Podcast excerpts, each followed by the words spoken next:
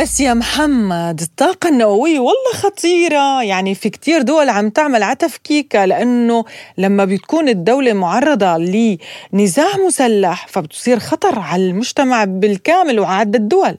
هذا الحكي صحيح مية بالمية وأنا معك بهذا الكلام. ولكن نغم يعني الطاقة النووية إلى استخدامات سلمية أيضا. يعني بفضل الطاقة النووية آه، يتم إنتاج وإصدار طاقة نظيفة الكهرباء. بفضل الطاقة النووية يمكن تحلية مياه البحار عندما تشح المياه العذبة. الطاقة النووية أيضا يعني هي الإشعاع آه، النظائر المشعة التي تكتشف الأمراض وتعالجها بالإضافة إلى تسيير المعامل والمصانع الضخمة والبواخر والغواصات فهذا لابد منه يعني. الطاقة النووية هي موضوع حلقة اليوم من أرب بوينت بودكاست ما الحسنات وما المساوئ؟ معي أنا نغم كباس. وأنا محمد جمعة. الآن في العالم ثلاثون دولة فيها 400 مفاعل نووي في مجموع هذه آه، الدول آه، الثلاثين. طبعا آه، في الوطن العربي يعني هناك سعي وسعي حثيث وسلمي. مثلا مصر الآن تسعى لبناء محطة نووية ولكن يوجد الآن أو أثيرت نوع من الجدل في مصر في الشارع المصري بين رافض ومؤيد لهذا الموقف. والله أنا شايفة إن هو موضوع مفيد جدا بس الألطف إن إحنا نأجله لبعد كده. آه، هو أكيد مفيد هيوفر عملة وهيوفر طاقة للبلد. آه، ولكن ممكن آه، نركز في مشاريع أكتر تكون مفيدة لإقتصاد البلد. أنا شايفة إن المشروع كويس جدا إن هو قرب إن هو يتم ويخلص. خصوصا إن هو بقاله فترة كبيرة قوي يعني بياخدوا قرار في إن هم ينشئوا المشروع ده وهو هيوفر عملة صعبة للبلد. أنا شايف إن هو مشروع كويس جدا. بالذات إن في مدن كتير جديدة بتتعمل دلوقتي فهو هيوفر طاقة للمدن دي وكمان هو مشروع طاقة آه، نظيفة فهو هيقلل آه، استخدام الفحم والبنزين والبترول عامة. فزائد إن هو كمان هيزود الدخل بتاع التصدير. مصر هتعرف تصدر أكتر طاقة آه، للمدن اللي حوالينا ومفيد جدا ومكانه كويس جدا بالنسبة إن هو في منطقة الضبعه بص هقول لك حاجة. بالنسبة لمشروع الضبعه أنا شايف إن هو هيبقى تكلفة كبيرة جدا على البلد وخصوصا ان إحنا دولة دلوقتي. هو الهدف من مشروع الضبعه هو تصدير الكهرباء وتوليد مصدر طاقة متجدد. دلوقتي إحنا أصلا عندنا فايض وبنصدر وعندنا أزمة اقتصادية قوية جدا وعندنا أزمة في الدولار وإحنا هنعمله قرض من صندوق النقد الدولي. فعشان تاخد قرض قصير الأجل تعمل بيه مشروع طويل الأجل فأنا شايف إن البلد في حاجة لمشاريع يعني ذات أولوية أكتر آه، لمصلحة البلد. لكن آه، هو أكيد مشروع كويس وبالذات هيفيد المكان اللي هو بتاع الضبعه وطريق مطروح والكلام ده كله.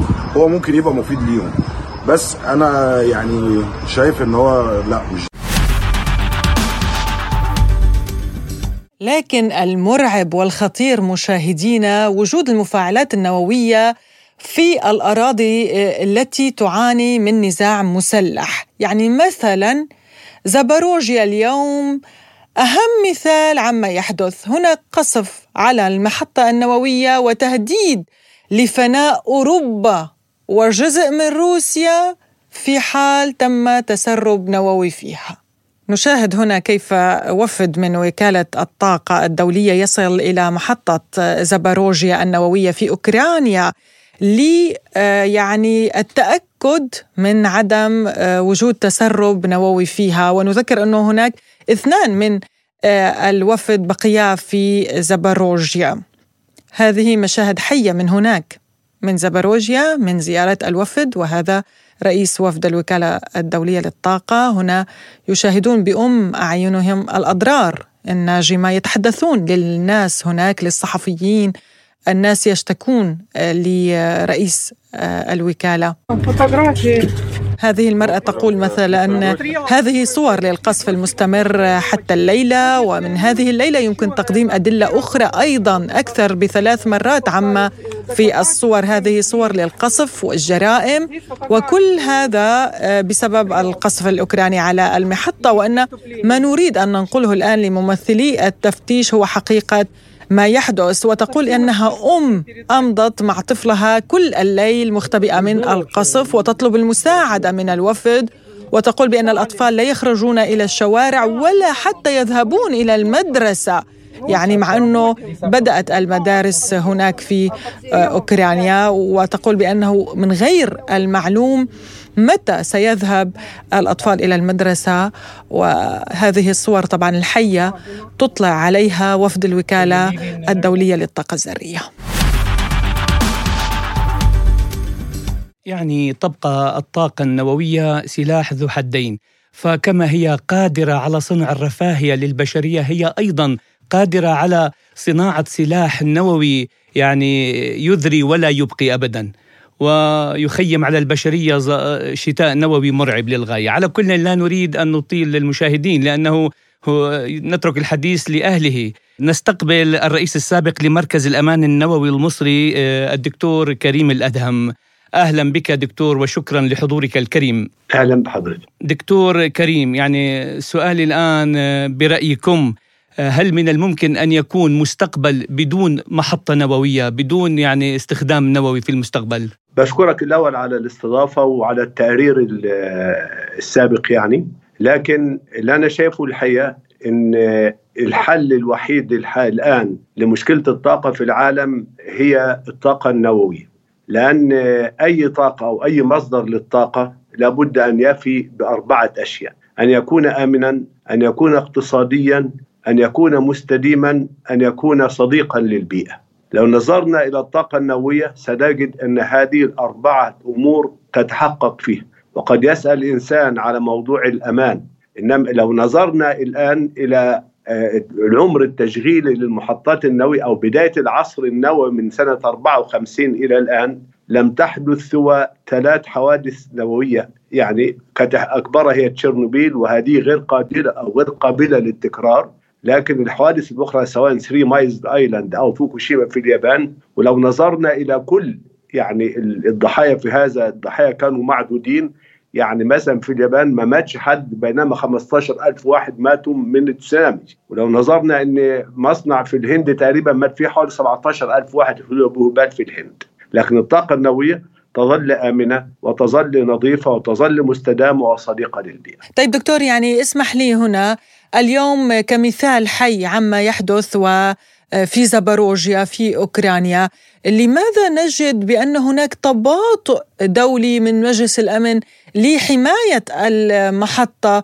يعني اليوم كمان في دول عربية مثل مصر تبني مفاعلات نووية بمساعدة روسيا. أيضا يمكن لا سمح الله يعني أن تتعرض لخطر. هل يوجد أي شيء دول دولي لدور أكثر فعالية في ضمان أمان المفاعلات النووية حول العالم من قبل الوكالة للطاقة الدولية للطاقة الذرية؟ آه، الوكالة الدولية للطاقة الذرية هي مهمتها هي تقديم المساعدة للدول بناء على طلبها أو إذا كان بناء على آه، نداء دولي وينحصر هذا في تقديم المعونة الفنية.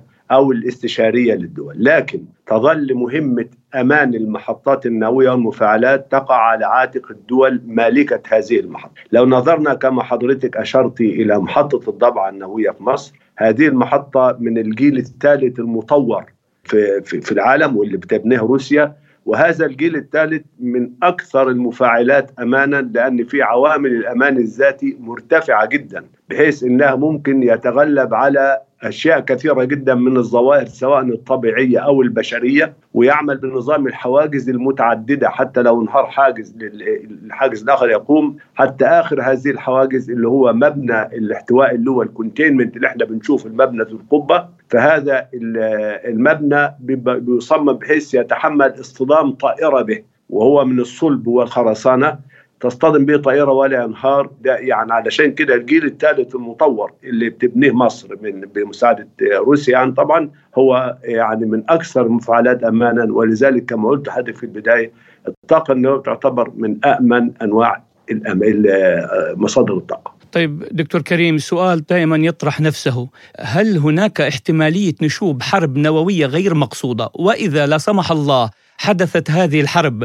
ما هو موقف آه، الأمم المتحدة أو القانون الدولي لمنع هجوم على منشآت نووية في العالم؟ يعني عاوزين نشوف الأول حرب نووية الآن لا يمكن أن تكون. لأن لن يكون فيها أصل. المشكلة إن أول تاتش للبشرية مع الطاقة النووية كانت ماساويه إن هيروشيما وناجازاكي في ثلاث أيام في مدينتان ابيدتا يعني. لكن بعد ذلك وبعد السباق التسلح النووي في العالم وأصبح هناك على الأقل بتاع يعني سبع ثمان دول يملكون أو أكثر يملكون الاسلحه النوويه فأصبح لو أن هناك نزاعا أو حرب نووية لن يكون فيها غالب ومغلوب. فأصبح السلاح السلاح النووي الآن بيسموه سلاح ردع وليس سلاح للاستخدام. ولو نظرنا يعني حضرتك قبل السلاح النووي سنة 45 ما استخدم قامت حربين عالميتين مدمرتين. بعد السلاح النووي ما استخدم في 45 وإلى الآن لم تحدث حرب عالمية لأن هذه الحرب لو قامت لا قدر الله لن يكون هناك غالب ومغلوب والخاسر هي البشرية جميعا. من ناحية الأمور الدولية طبعا في هناك معاهدات في هناك اتفاقيات بشأن هذا في هناك محكمة العدل الدولية ولكن للأسف دكتور يعني يتم خرق دائما لهذه القوانين الدولية هو طبعا الخرق موجود لكن زي ما قلت لحضرتك إن يعني إلى الآن لم تحدث أشياء ممكن تثير القلق لكن أحيانا بتقوم أمور سياسية آه، زي يعني برأيك اللي يحدث اليوم يعني اليوم العالم كله متخوف من حرب نووية أنت برأيك هي عبارة عن آه، يعني مشاحنات سياسية لا يمكن أن تتطور لتصبح حرب نووية؟ أكيد أكيد هذا بالتأكيد وحتى يمكن يعني دعيني إن أنا أقول لك حتى يمكن في في في زابوروجيا الآن اللي أنا عاوز أقول عليه برضو إن لا يمكن مفاعل مهما حدثت في حادثة أن يتحول لقنبلة. لا يمكن يكون سلوكه كقنبلة نووية. لأن القنبلة النووية أول شيء فيها العصف اللي هو البلاست ده اللي هو القوة التدميرية وهذا ليس موجود في المفاعلات. ده أول شيء. لكن اللي إحنا عاوزين يعني نركز عليه نعم ما من شك إذا كان في حاجات نووية أو منشآت نووية لابد التعامل معها بما هي أهل له. من نوا من عوا من نواحي الأمان والأمن أيضا. ثم بعد ذلك لا نهول ولا نهون من الأمر. بحيث يظل الأمر كما قال العلماء أن هذا الموضوع يتناول بهذا الشكل. لو لو ترك الأمر لهم ولآرائهم طبعا وتوعيه الشارع. يعني أنا بقرا الآن إيه؟ إن طبعا الشارع محتاج في أي مكان. يعني في أي مكان بيتبنى برنامج نووي لابد أن تكون هناك توعية واعية بحيث إن إحنا نبين للناس أن هذه طاقة نظيفة دون تهوين ودون تهوين بحيث كل شيء يتناول بما هو أهل له. يعني في سؤال لابد من طرحه إذا سمح لي الوقت يعني آه، هل هناك احتمالية وقوع أسلحة نووية أو منشآت نووية بيد الإرهابيين؟ كون هذا أمر خطير للغاية. هذا يعني وارد ولذلك هناك اهتمام الآن بالأمن بما نسويه بالأمن النووي. نعم. بحيث إن المنشآت النووية إنها يعني تخضع لحماية مادية كبيرة جدا وهناك اتفاقيه اتفاقيتين اتفاقية الحماية المادية وتعديلها بحيث إنها تلزم الدول إنها يعني يكون هناك حماية مادية كبيرة جدا للمواد النووية بحيث إنها لا تسقط في أيدي الإرهابيين ويتمكنوا بها من صناعة يعني قنبلة نووية بدائية لكن برضه هتكون ضرر فحضرتك أثرت موضوع كويس جدا وده اللي حال بيشغل العالم. بل كانت هناك قمم للأمن النووي إن هم بيحرصوا على أن يعني أمن المواد النووية بحيث إنها لا تنتقل لأيدي غير المسؤول نعم شكرا شكرا جزيلا لك الدكتور كريم الأدهم الرئيس السابق لمركز الأمان النووي المصري. كنت معنا عبر الهاتف عبر سكايب من القاهرة. شكرا جزيلا لك. شكرا لكم. شكرا بالتوفيق إن شاء الله. يعني الحقيقة اللي بيعزينا نحن نغم واللي بيخلينا نطمئن أكثر أنه صناعة السلاح النووي صعب للغاية. يعني لكي يتم صنع هذا السلاح لابد من آه، صناعة آه، ما تسمى بالشطائر النووية وإنشاء الآلية أو جهاز التفجير لهذه النظائر النووية. وعلى فكرة ما كل الدول فيها تعمل سلاح نووي. في دول مثلا بيمنعها بعض الدول الأخرى مثل حالة سوريا. مثلا إسرائيل بتمنع سوريا أنها تعمل سلاح نووي. بالكامل كان أول الحرب على سوريا إذا بتذكر حتى الكيماوي شالوه من البلد. للأسف الشديد القوة تقرر الحقوق دائما في كل البلدان. هذه الصور نشاهدها من كارثة آه، تشيرنوبل أكبر كارثة نووية شهدها العالم عام 1986 في أوكرانيا السوفيتية. بلغت الخسائر المادية أكثر من ثلاثة مليارات دولار أمريكي. هذه محطات حديثة من الجيل الجديد والتي هي أكثر أمانا وأيضا محطة لتركيا تركيا. أيضا تبني محطة نووية ضخمة بمساعدة روسيا بالتأكيد. نعود هنا إلى زباروجيا هذه الصور من القذائف التي استهدفت محطة زباروجيا النووية في أوكرانيا من قبل القوات الأوكرانية. شاهد محمد معي وشاهدون أيضا المشاهدين هذه الصور. يعني يبقى هنا السؤال الذي يطرح نفسه يا محمد إنه لماذا تأخرت الوكالة الدولية للطاقة الذرية بالتوجه إلى زبروجيا وبالأمس تم القصف أيضا على زبروجيا ولكن أمام أعين المراقبين لم يتم يعني تحرك في مجلس الأمن ولا حتى إدانة.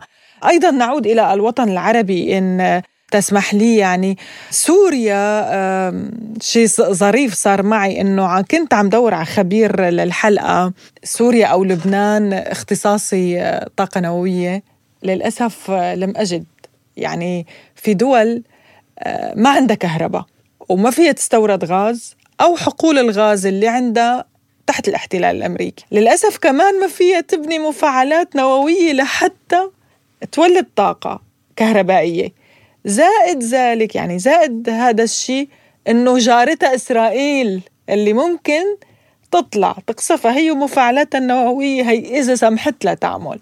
وبالتالي في شعوب مجبرة. تعيش بالعتمة؟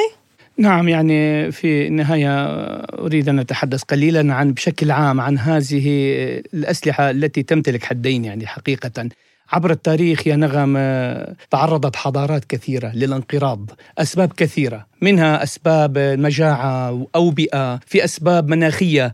على سبيل المثال عندما ازدادت منسوب الأمطار يعني بشكل كبير فانغمرت الأراضي الصالحة للزراعة. ولكن عندما يدور الحديث عن حرب نووية واستخدام سلاح نووي فهنا لن يكون فقط الحديث عن حضارة انقرضت أو ما انقرض لأنه سيؤدي الأمر إلى انقراض البشرية البيئة بما فيها الجنس البشري. عندئذ أو يقال حتى لا يوجد سيناريو أخطر وأرعب من حرب نووية إلا سيناريو واحد فقط وهو الانفجار النجمي كما يقال عندما يكون انفجار نجمي ستمتلئ الأرض والكرة الأرضية جميعها بالشعاع المميت، عندئذ سنقول كما قال ايليا أبو ماضي تبسم ما دام بينك والردى شبر فإنك بعد لن تتبسم. لا سمح الله ولا قدر يعني لن تتبسم. بهذا مستمعينا بهذا مشاهدينا. نعم. نصل وإياكم إلى ختام حلقة اليوم من أرب بوينت بودكاست قدمناها لكم أنا نغم كباس. وأنا محمد جمعة. لا تنسونا من التعليقات. نحن بانتظاركم. إلى اللقاء. إلى اللقاء.